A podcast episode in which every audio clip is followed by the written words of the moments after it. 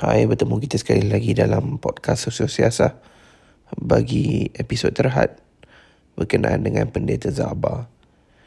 Jadi kalau dalam episod yang sebelum ini, uh, kisah berkenaan dengan Zaba ni kita terhenti ketika Zaba ingin berpindah ke Kolej Melayu Kuala Kangsar. Jadi kita teruskan dengan uh, kisah beliau semasa berada di Kolej Melayu Kuala Kangsar. Jadi Zaba berpindah pada malam berkenaan.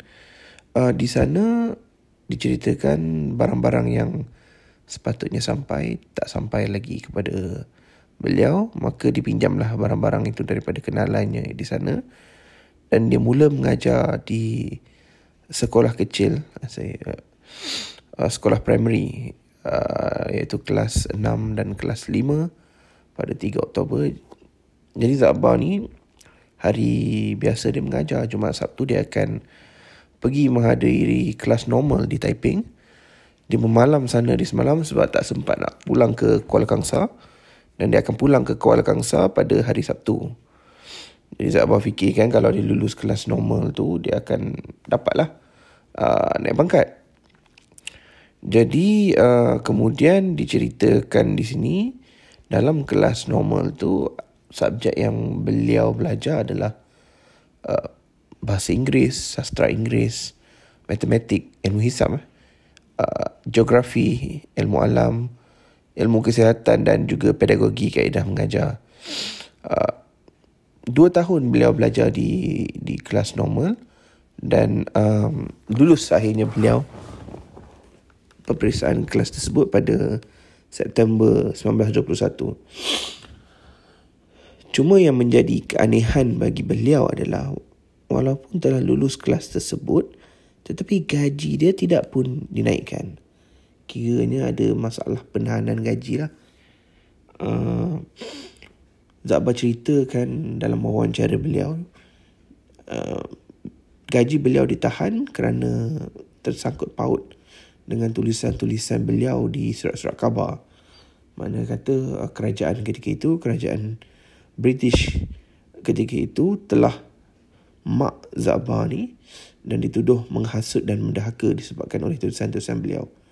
Jadi Zabar cerita kan, sewaktu di Kolej Melayu uh, selepas beliau lulus ni, beliau uh, sehingga kan ditemu bual ataupun dipanggil kan oleh Raja Seculan. Uh, Raja Seculan ni uh, untuk pengetahuan para pendengar adalah kerabat diraja negeri Perak. Dan beliau ni bukan calon-calon orang juga. Mempunyai uh, keupayaan ilmu genealogi yang sangat baik. Beliau mampu mengingat nasab keturunan Sultan Perak tersebut dan mempunyai juga uh, pengetahuan pentadbiran yang baik. Dan beliau ni uh, merupakan seorang board of governor untuk Kolej Melayu ketika itu. Dan beliau telah menyoal uh, bagi baginda eh, baginda telah menyoal siasat uh, Zaba. Dan tapi Zaba kata dia kata patik tidak menulis. Uh, apabila ditanya oleh Raja Raja Seculan. Tapi uh, Raja Seculan kata mengatakan bahawa semua orang tahu bahawa Zaba ni suka menulis. Uh, apa yang ditulis Zaba ni adalah bukan uh, satu tulisan yang macam orang kata satu hinaan. Tetapi ia adalah satu kritikan yang sangat perlu ketika itu. Apa yang Zabah tulis, Zabah kata, dia menulis tentang uh, perbezaan yang ketara antara sekolah Melayu dengan sekolah Inggeris. Uh, kata beliau dalam tulisan-tulisan beliau, uh, sekolah Melayu ini bangunan-bangunannya kecil. Selain dibuat daripada papan dan juga atap yang sangat daif ketika itu. Dan tak ada isi, alat-alat bantu mengajar juga tak ada. Sedangkan sekolah-sekolah Inggeris, apatah lagi beliau dah uh, mengajar lebih mungkin tiga sekolah pemula daripada uh, di uh, Seremban dan juga berpindah kepada Johor dan sekarang ini sedang mengajar di Kolej Melayu. Uh, dikatakan sekolah-sekolahnya mempunyai kelengkapan yang cukup besar-besar dan cantik-cantik. Uh, jadi uh, dia dah mula menulis di, dikhabarkan dia telah mula menulis semenjak uh, di Johor baru lagi. Uh, ketika itu uh, Richard Olaf Winston eh, yang menjadi Assistant Director of Education. Uh, dia tahu tapi dia tak pun mengambil apa-apa tindakan pada Zabah. Malah uh, selepas dua tahun Zabah mengajar di Kolej Melayu, uh, Winstead telah memanggil Zabah untuk bekerja dengan di bawah beliau lah. Uh, diberikan Zabah ni um, pada tahun 1923 dia berpindah ke Kuala Lumpur uh, dan bekerja di pejabat Assistant of Director of Education for uh, Straits States and Federated Malaya States. Maknanya negeri-negeri Selat dan negeri-negeri Melayu bersekutu. Uh, Zabah dilantik ataupun di, di, di, di, diletakkan di bawah pejabat Timbalan Menteri ataupun Timbalan Pengarah Pendidikan. Uh, dan diceritakan oleh Zabah juga bahawa apabila beliau telah berada di Kuala Lumpur jadi umur pun semakin matang uh, dia semakin banyak membaca buku uh, dan perhatian dia juga menjadi semakin kritikal. Uh, jadi di sini berlaku perubahan uh, pandangan pemikiran Zaba di mana bagi beliau uh, kemunduran orang-orang Melayu bukan hanya uh, kesalahan penjajah bukan hanya whitesman fault tetapi juga melibatkan kesilapan kendiri orang-orang Melayu tersebut. Uh, di sini, sewaktu di Kuala Lumpur ni lah, dua makalah utama telah ditulis oleh Zabah. Yang pertamanya, Poverty of Poverty of the Malays, uh, ditulis di uh, surat khabar Malay Weekly Mail, uh, which is kemudian ditranslate ataupun diterjemahkan uh, sebagai kemiskinan orang Melayu. Artikel ini penting saya akan discuss. Dan yang keduanya adalah The Salvation of Malays. Ataupun Jalan Keselamatan Orang Melayu. Dua artikel yang mustahak ini ditambah dengan satu artikel beliau uh, yang menegur uh, uh, tulisan Syed Sheikh Al-Hadi yang bertajuk uh, Teriak Sebenar atau The Real Cry. Dialog uh, bukan teguran ada uh, discussion ataupun ketika itu uh, maklum balas kan apabila satu kolumnis uh, menulis di majalah ataupun di surat khabar kemudian kolumnis yang lain uh, mengambil ataupun membalas dengan mewujudkan satu uh, diskusi yang yang penting untuk uh, makluman dan juga uh, perhatian pembaca-pembacanya.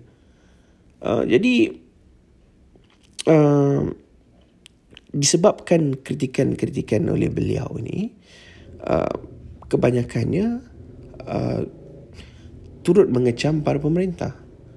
Uh, tapi dalam masa yang sama dia telah tunjukkan pemikiran dia mula serius. Dia mula untuk uh, berpandangan kritikal terhadap pembangunan orang Melayu. Um, jadi Winstead ni selepas dia jadi assistant director selang beberapa tahun dia jadi director pula for education untuk uh, Malaya which is negeri-negeri Selat dan juga negeri Melayu Sekutu dan telah dipindahkan pejabatnya ke Singapura di di Singapura. Tapi uh, dalam masa yang sama uh, pejabat yang sekarang ni Zabah bekerja telah digantikan oleh Tuan Small katanya. Uh, dan Zabah ni uh, dipindahkan ke Tanjung Malim. Perak ketika itu. Uh, jadi uh, dalam masa yang sama Zabah di Tanjung Malim ni diberikan beliau satu pejabat uh, dan juga um, pembantu dan juga satu peon. Dan diceritakan uh, selama beliau di di Kuala Lumpur ni dan dipindah ke Tanjung Malim, uh, pihak berkuasa telah memerhatikan uh, dan juga orang kata spying spying on him kan? Dia curiga dengan kegiatannya yang selalu menulis kecaman-kecaman atas kerajaan. Uh, dan selepas even selepas tahun beliau berpindah ke Tanjung Malim gaji dia pun yang sepatutnya dinaikkan selepas lulus kelas normal tu masih lagi tak dinaikkan walaupun beliau telah menulis beberapa kali uh, surat rayuan. Dan kemudian satu hari itu uh, ketua beliau di sana iaitu Oti Dusek. Dia beritahu ada seorang uh, Mak Salih jugalah pegawai polis yang bernama Hamilton nak berjumpa konon-kononnya nak bersembang dan berkedar kenalan dengan Zaba. Tetapi Dusek ni dia tahu sebenarnya kedatangan Hamilton ni adalah untuk merisi ataupun me, orang kata dia, dia bahasa mudahnya mengorek lah. Mengorek rahsia pada Zabah untuk kerajaan uh, sahkan bahawa sebenarnya Zabah ni memang uh, anti-government sebagai contoh. Uh, dan dikata Duzek beritahu kepada Zabah nanti waktu makan tengah hari dia kata tak payah datang pejabat lagi. Nanti ada seorang orang putih akan datang ke rumah. Dan Hamilton ni bukan pegawai polis yang biasa, dia memang sangat uh, faham bahasa Melayu dan dia juga merupakan ketua mata-mata gelap kan. Which is masa ketika itu mungkin special branch. Dan ada Zakbar cerita, orang Melayu panggil dia ni sebagai Haji Hamilton. Dan konon-konon, uh, mungkin juga dia Zakbar, Zakbar ceritakan juga Haji uh, Hamilton ni dia ada simpan seorang perempuan Melayu. Tapi sama ada dia benar-benar masuk Islam atau telah pun naik haji, tidak pun uh, tahulah kesahihannya.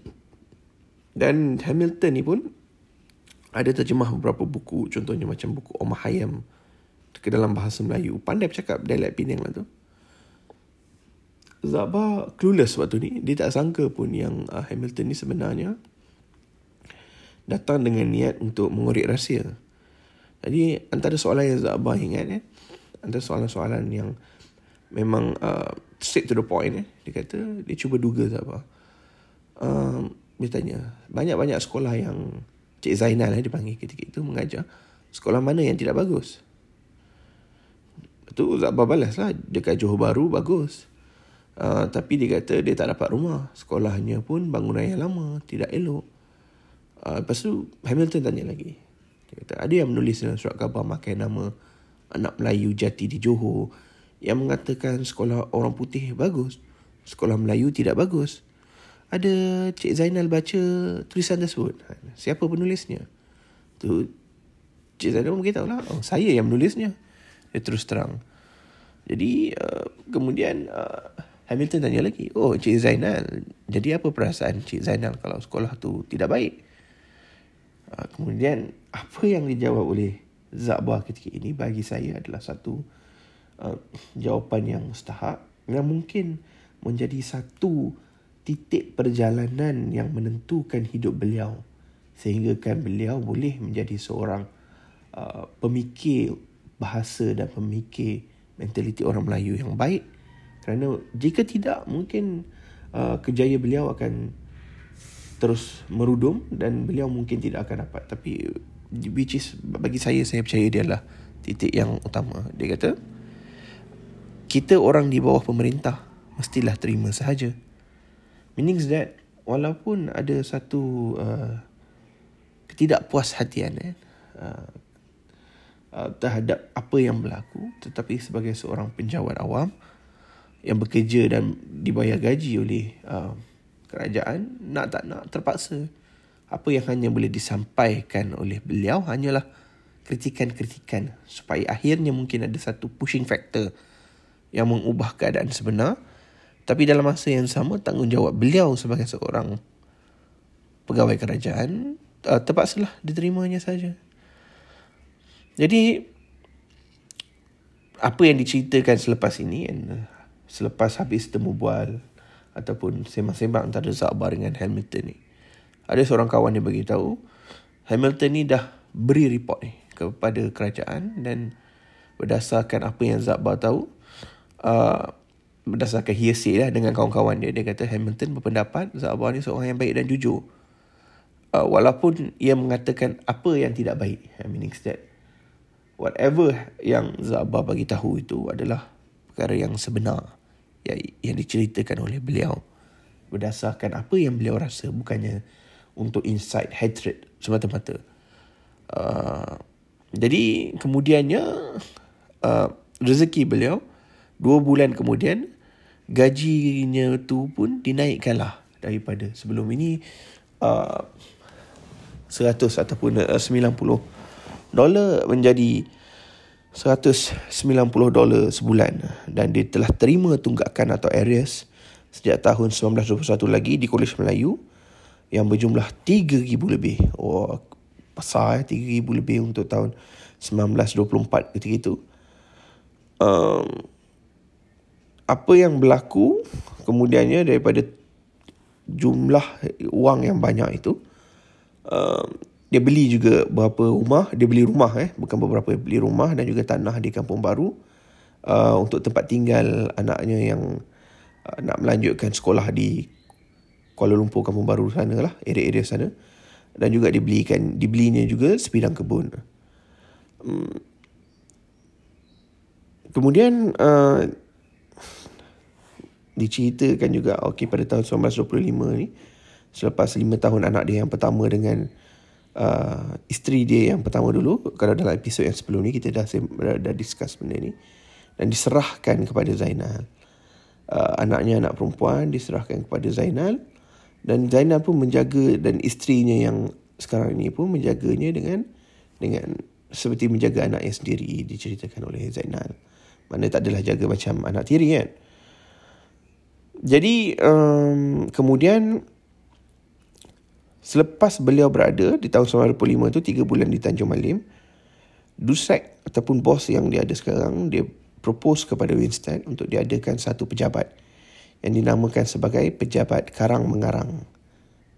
Uh, dan dalam pejabat ini uh, digunakan untuk beri latihan uh, dan kepada guru-guru dan juga pegawai-pegawai tentang uh, aspek mengarang buku-buku untuk kegunaan sekolah Melayu. Uh, jadi uh, mulanya Winstead mengarah pelajaran ketika itu menolak. Tapi Duset ni dia tak puas hati juga. Dia teruskan juga kata, dia kata penting. Kerana banyak-banyak buku yang ada sekarang ni bukan dalam bahasa Melayu. Dan perlu ditranslate setengah-setengah buku supaya budaya membaca tu galak berlaku dalam kalangan pelajar-pelajar di sekolah Melayu. Uh, kemudian uh, akhirnya Winstead setuju uh, dan di, di, di, di beliau sendiri menjadi uh, general editor untuk buku-buku tersebut uh, dan Duset dan Zainal Abidin sebagai pembantunya. Dan uh, apa yang berlaku kemudian? Zabah akan terus berada dalam pejabat ini sehinggalah um, 15 tahun. Uh, kebanyakannya dia akan train pegawai-pegawai yang ada dan pegawai-pegawai baru ini yang diambil memang telah lulus senior Cambridge lah at least dan diberi latihan mengarang. Meaning sedap tanggungjawab Zabah selama 15 tahun di Tanjung Malim di pejabat karang mengarang itu adalah untuk melatih pegawai-pegawai baru, pegawai-pegawai muda yang mana pegawai-pegawai ini latar belakang pendidikannya at least kena lulus sekolah Inggeris, lulus senior Cambridge, diberi, diberi latihan selama 2 tahun. Kemudian uh, baru diminta untuk mengarang buku-buku bagi kegunaan sekolah Melayu. Dan uh, diceritakan juga kepada ketika ini um, semasa selepas 4 tahun berada di Tanjung Malim uh, beliau mempunyai satu penyakit eh. Penyakit batu karang. Kemudian um, cuba untuk mengubatnya uh, dia katanya. Tapi doktor yang dia ada sekarang dia kata cuba untuk beralih angin pergi ke satu tempat yang udara segar. Jadi Zabah ni pun akhirnya dengan uh, plan dengan orang-orang yang yang yang dekat dengannya uh, dia akan pergi ke Betawi. Uh, Betawi sekarang uh, dekat uh, Jakarta lah Indonesia.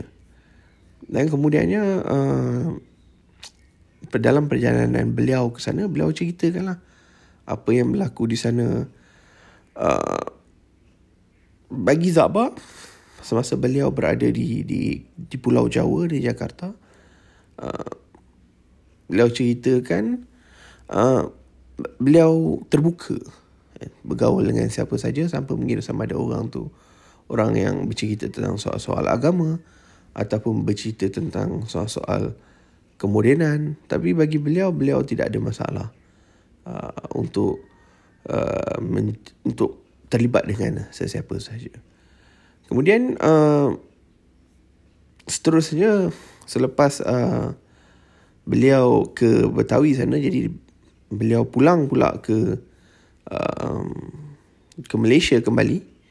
Dan selepas uh, beliau pulang sebenarnya dekat dekat Indonesia ketika itu ada banyak cerita yang Zabah cerita kan. Tapi uh, mungkin uh, bagi mungkin kalau uh, para pendengar nak lebih mengetahuinya uh, bolehlah uh, dapatkan buku Pendeta Zabah dalam kenangan ini uh, sebab dia lebih kepada apa yang berlaku di sana bagi saya saya rasakan dia menarik eh cerita macam travelog cuma uh, uh, dia dia tidak ada bagi saya uh, satu point yang untuk saya saya sharekan bersama lah. Cuma apa yang diceritakan uh, apa yang dia hanya transisi. Uh, kemudian uh, apa yang berlaku selepas Zabar daripada tahun 1924 tu selama 15 tahun sehinggalah ke 1939. Uh, dia ceritakan pada tanggal 3 September uh, Zabar telah mendapat berita yang Hitler melancarkan serangan di Eropah. Ha, ini akhirnya akan menjadi satu another point in life bagi Zabar yang saya akan sambung dalam uh, episod yang seterusnya. Terima kasih kerana sudi untuk mendengar. Sekian. Assalamualaikum. thank you